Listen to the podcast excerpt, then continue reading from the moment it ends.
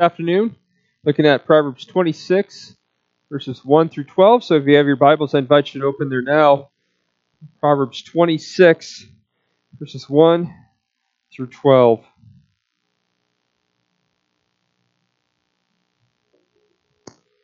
Let's now give our attention as God speaks to us in His living, living and abiding Word. Like snow in summer or rain in harvest, so honor is not fitting for a fool. Like a sparrow in its flitting, like a swallow in its flying, a curse that is causeless does not alight. A whip for the horse, a bridle for the donkey, and a rod for the back of fools. Answer not a fool according to his folly, lest you be like him yourself. Answer a fool according to his folly, lest he be wise in his own eyes. Whoever sends a message by the hand of a fool cuts off his own feet and drinks violence. Like a lame man's legs, which hang useless, is a proverb in the mouth of fools. Like one who, build, who binds the stone in the sling is one who gives honor to a fool.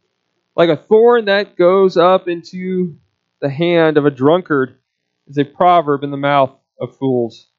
Like an archer who wounds everyone is one who hires a passing fool or a drunkard.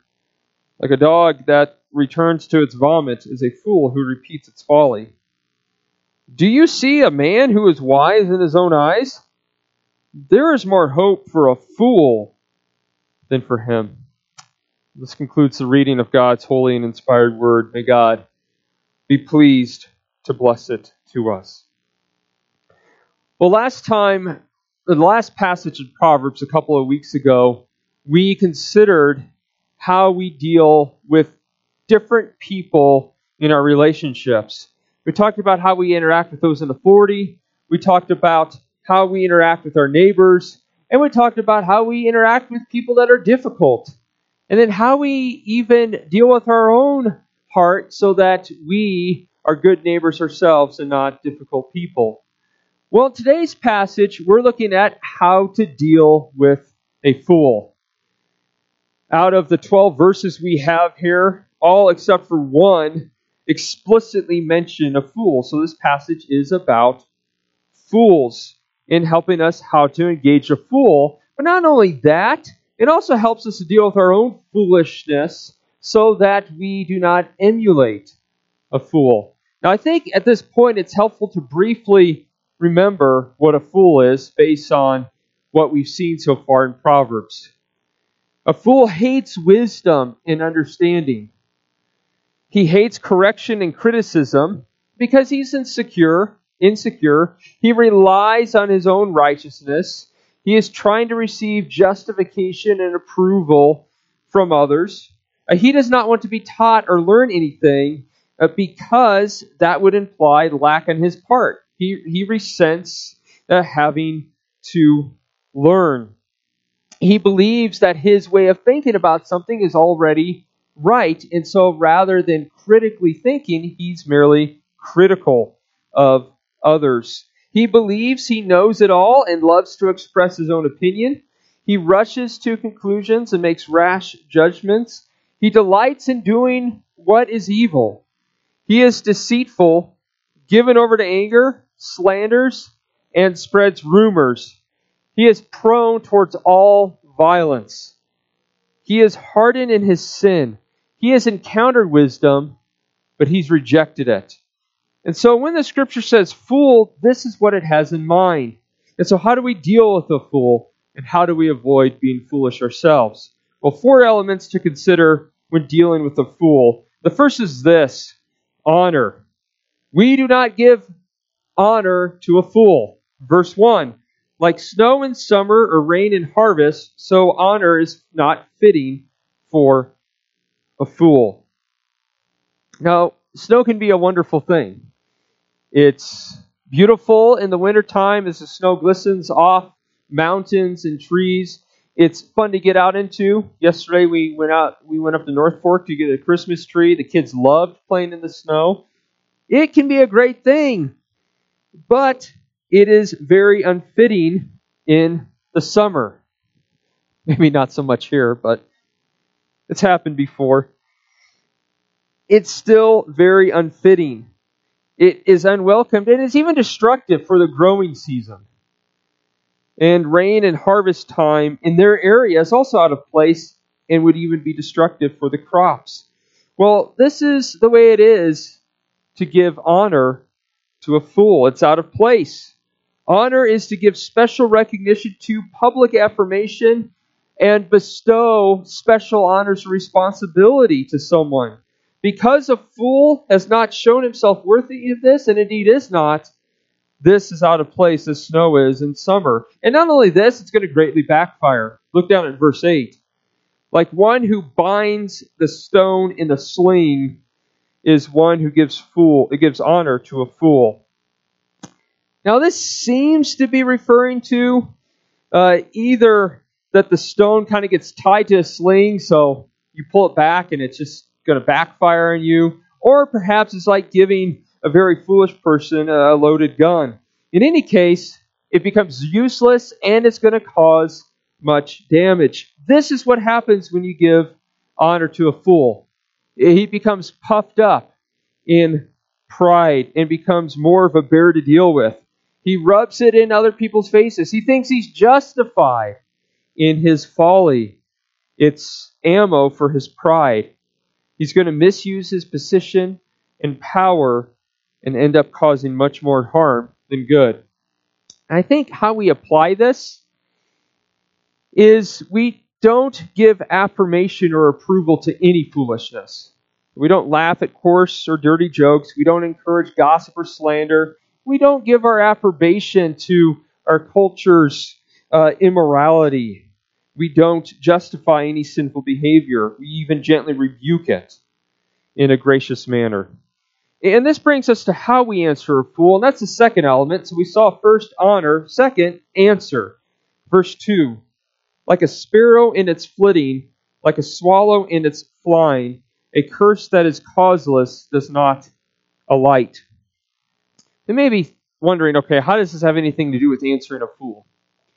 Well, given the context, it's very likely that it's the fool who's doing the cursing. Uh, a curse is asking God, or in pagan culture, the gods, to damn someone, to punish someone, to cause great harm on someone.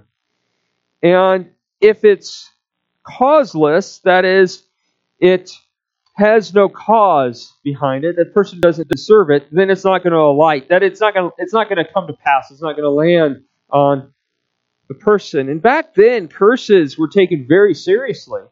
Uh, today, it's usually just a fool shouting obscenities, uh, we call them curse words. Using the Lord's name in vain, cussing at us, wishing harm with his words.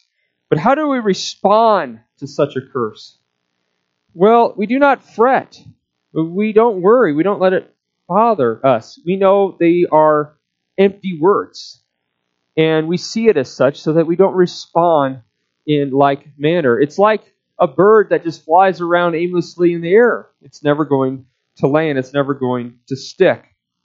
And I think we need to think about this when it comes to, uh, in our day, karma or jinx. Uh, we're afraid that something bad's going to happen if we're not good enough, or that uh, if we say something, it's gonna it's gonna jinx it. So things are gonna be bad if we say, "Hey, I'm thankful for this," or "Hey, I think this good thing's gonna happen." We'll say, "Well, don't jinx it." That's kind of like saying, oh, there you go. Your words just brought about a curse. And I think that we need to not believe that, not think that way. That's not how the universe works. I know for some sports fans, I'm a Husker fan, it seems like that's the way it works. Just when I turn on the TV to start watching them, they start losing. But that's not how the way uh, the world works. And I and, and I think also uh, maybe more deeply not only do we not believe the fool's words, we also don't believe Satan's words when he condemns us. He tries to get us to live in sin by suggesting that our identity is one of guilt. Look at how guilty you are. look at how sinful you are, certainly God won't forgive you. You are not devoted enough. You have not mastered an area in your life that should continue to plague you. You are not sincere enough. You have not repented enough. You have not surrendered enough. You are not as devoted as other Christians. God is angry at you. The curse upon you. And how that gets us to live in sin is that rather than drawing near to God, rather than delighting in Him, leading us to see our idols as nothing, leading us to see the pleasures of sin as nothing because we're satisfied with our God, it causes us to withdraw from God. It causes us to say, well, I'm not sure of God's steadfast love. How do I get God's steadfast love? I have to be better. I need to improve upon my obedience. My obedience is what keeps God's curse at bay. And that causes us to live in sin, to, to be enslaved to sin. It causes us to run to idols, more manageable gods that comfort us, rather than finding comfort in our God. But we need to see Satan's words as empty words. Uh, it is true that we are still sinful within. But if we are in Christ, God's curse will not land on us because it has landed on Christ.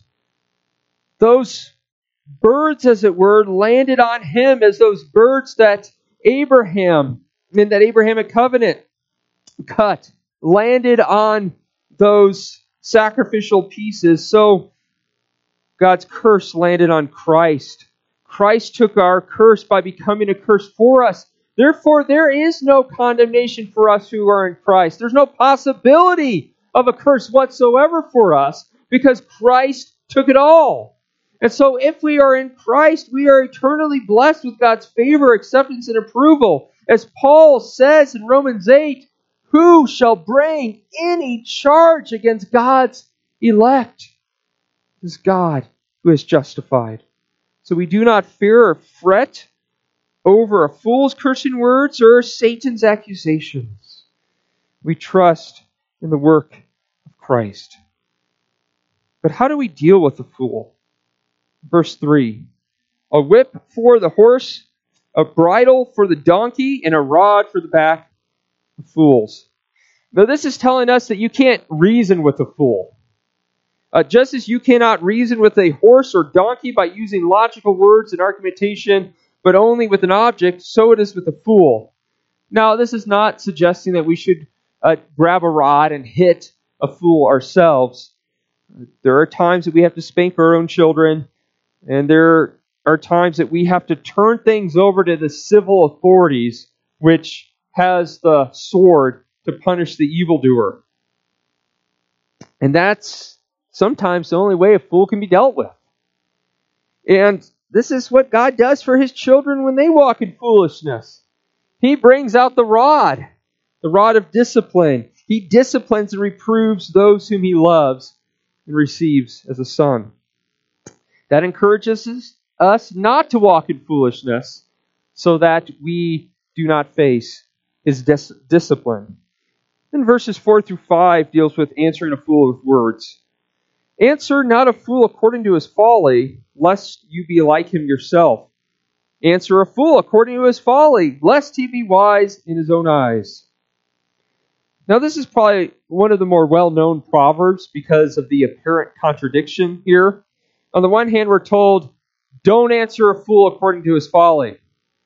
And then immediately after, we are told, answer a fool according to his folly. So, what's going on here? Well, obviously, it goes without saying there's no contradiction in God's word. This is because God cannot lie. Therefore, he can't contradict himself. Uh, he is truth itself. His word is truth. Therefore, there is no contradiction. Well, what's going on here is that the scripture is simply catching our attention by putting two seemingly contradictory statements next to one another. And what is being communicated here is that the response to a fool is dependent upon the circumstances or the situation. So, verse 4 is telling us not to answer a fool in the same manner as his folly. A fool yells, he curses, he gets angry, he makes false accusations, he misrepresents people, he uses straw men, he provokes people to anger.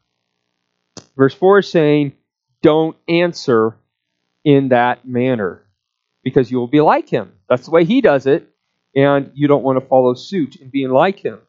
But then verse 5 switches to a different situation or circumstance. Verse 5 is talking about when an answer is required. Uh, your silence or your reservation may make him think that his foolishness is the right viewpoint. Aha, you don't have an answer for me. I have shut your mouth. you can't answer, can you? At this point, we need to answer the fool according to the folly that he has just spewed out. That is, we need to declare the truth to dispel his falsehood.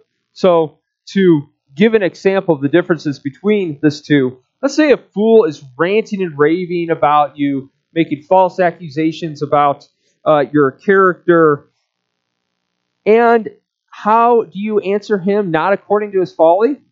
Well, you don't respond in like manner. Oh, yeah? Well, you're a moron too. Let me tell you, we, don't stoop down to his level. We are to never pay back insult with insult. But let's say a fool is telling you God approves of homosexuality and he would never condemn it. Well, then we can answer with the truth of Scripture, giving him an answer according to his folly. That is, that it addresses his particular folly, while not answering him according to his folly, that is, in the manner of harshness and ungraciousness and lack of patience. I remember uh, seeing a politician during the Iowa caucuses in 2016 uh, interact with an angry farmer there in Iowa. And this farmer was yelling at this politician for his stance on government subsidies. This particular politician didn't believe that the government should be getting involved in giving subsidies. And this politician uh, remained silent and patient as this guy yells at him. And then he calmly said, Would you like to hear why I hold to this view? And that actually got the farmer to calm down, and he just simply explained his position. And then by the end of that, the farmer actually lined up with his position. And I think that's a, a good example of not responding in like kind, not answering a fool according to his folly, but then giving a reasoned answer in a calm manner, giving him an answer that appropriately addressed uh, this man's folly. I think that's what these two verses are talking about here. This is how we answer a fool. Now, a third element to consider when dealing with a fool is work. Verse 6 Whoever sends a message by the hand of a fool cuts off his own feet and drinks violence. Now, to appreciate this proverb, we need to appreciate how important a messenger was. The communication back then wasn't via cell phone, social media, or what have you, you had to send a message by a messenger. And that messenger can really blow it. Uh, he can blow it if he did not accurately articulate the message, and he could blow it if he did not represent the manner and the peace and well wishing of the one who sent him. If he was a messenger of the king, he could start a war with another nation, or he could rupture friendships. This is an important task. And when you entrust an important task to a fool, it's like drinking violence or cutting off your own feet. Our vernacular is tying our hands. You end up hindering yourself in doing this. And not only can the fool not be trusted with important tasks, he cannot be entrusted with words of wisdom. Verse 7 like a lame man's legs, which hang useless, is a proverb in the mouth of a fool's. So a fool may remember a proverb, and he may be able to articulate it, but he can't put it to good use himself, and he cannot explain it. It's like a man who has legs that he cannot use. And verse 9 essentially says the same, same thing, just with different imagery. Like a thorn that goes into the hand of a drunkard is a proverb in the mouth of fools. So if a thorn gets embedded in your hand, that's going to hurt. The, the point is, it's going to have an impact. Now, I've never had a thorn embedded in my hand. I did lay on some cactus while hunting this past fall, and uh, it had an impact. I was pulling those things out for days, sometimes those, those little ones. So a few days later, you're still finding them. You're, you're laying in bed and like, oh, I feel another one. So you have to get up out of bed and get the tweezers and, and pull it out. Uh, the point is, it has an impact. Well, this is not the case for a fool with a proverb. It, has no impact. Uh, not only does he not know how to use it, he has no credibility to speak it. Uh, just as a drunkard does not feel the impact of a thorn, the thorn has no impact on him, so the proverb in a fool's mouth has no impact on him or others. In verse 10, like an archer who wounds everyone is one who hires a passing fool or drunkard. Now, if you're using the King James Version, uh, you're looking at something vastly different. Uh, the way the King James Version puts it is the great God that formed all things both rewardeth the fool and rewardeth the transgressors. Now, that seems like such a vast difference in English, but in Hebrew, it's really a matter of a couple of letters. The main manuscript for uh, Hebrew, the Masoretic text, uh, got corrupted here, so a couple of letters were missing, so they needed to supply a couple of letters. And the most common uh, translation is the one that the ESV uses here. And so basically, this is saying uh, a person with a bow and arrow, uh, as a person with a bow and arrow injures everyone in sight, this is what a fool does when he's hired. He creates chaos, uh, he creates destruction. And so this is something that we need to keep in mind. It's also something we need to keep in mind to be good workers. Are we a blessing uh, to those who hire us, or do we create more problems for those we work for?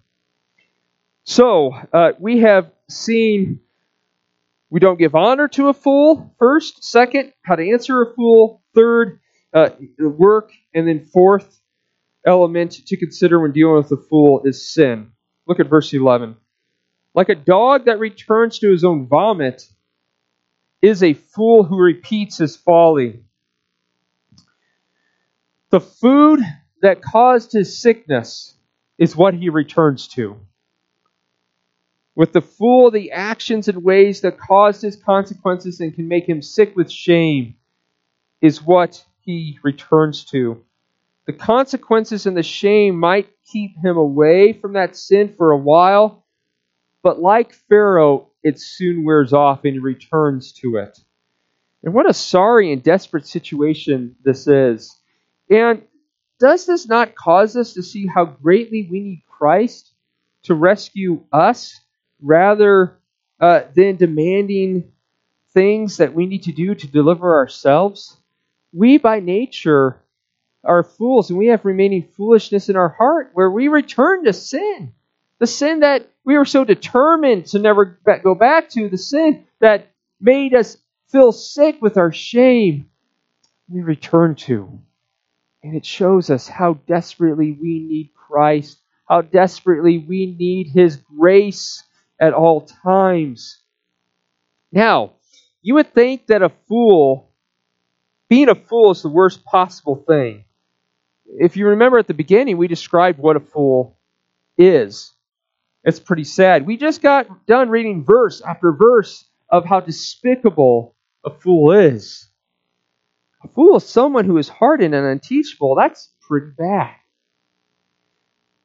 But then we go on to read in verse 12, there's actually something worse than a fool. Do you see a man who is wise in his own eyes?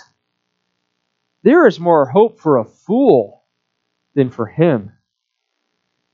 So we have just seen how hardened a fool is and how steeped in sin a fool is. And there's really no hope for him, it would seem. Proverbs 27 22 says, Crush a fool in mortar, with a pestle along with crushed grain, yet his folly will not depart from him.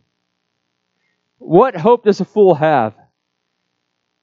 And yet we see if you are wise in your own eyes, this is worse than being a fool. The scripture has already said that being wise in one's own eyes is a defining characteristic of being a fool. But the reason the proverb says this here, as if this characteristic goes beyond being a fool, is to show that this is the primary issue for foolishness. You deal with this, you deal with the foundation. After all, Proverbs 9 said that the pivotal point between a fool and a wise person is whether or not he's teachable, whether or not he humbly receives correction. The reason someone is not teachable and does not receive correction is precisely because he is wise in his own eyes. He thinks that he already understands everything. He doesn't need to change. It's everyone else around him who's foolish. Doesn't matter if it's the majority or not. I know best. He or she thinks everyone else around him or her is wrong. And if only they saw things from his or her perspective, then life would be better for me.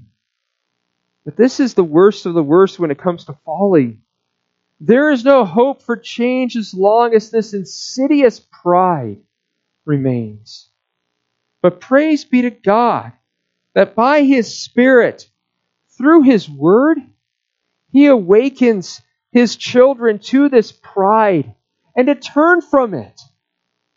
Maybe I don't understand everything. Maybe I'm the one who's wrong here. Maybe it's me and not others. And God even uses verses such as this as a means to cause his children to repent of such pride. So may God cause us to see this insidious and blinding pride, that we may turn from it, so that we may be humble, teachable, malleable. And may we call out to Jesus to deliver us from this pride since he is the merciful and powerful Savior who turns fools into wise learners and disciples of him. Amen. let's pray. Our Father in heaven, we ask that you would help us to turn from this pride, for being wise in our own eyes, to have good critical thinking rather than just being critical. We ask that uh, we would humble ourselves before you. We know that we have the grace, all the grace we'll ever need in Christ, to walk in humility, to turn away from pride, and to not be fools, and to know how to wisely interact with fools who desperately need the same gospel that we have believed. We ask this in Christ's name. Amen.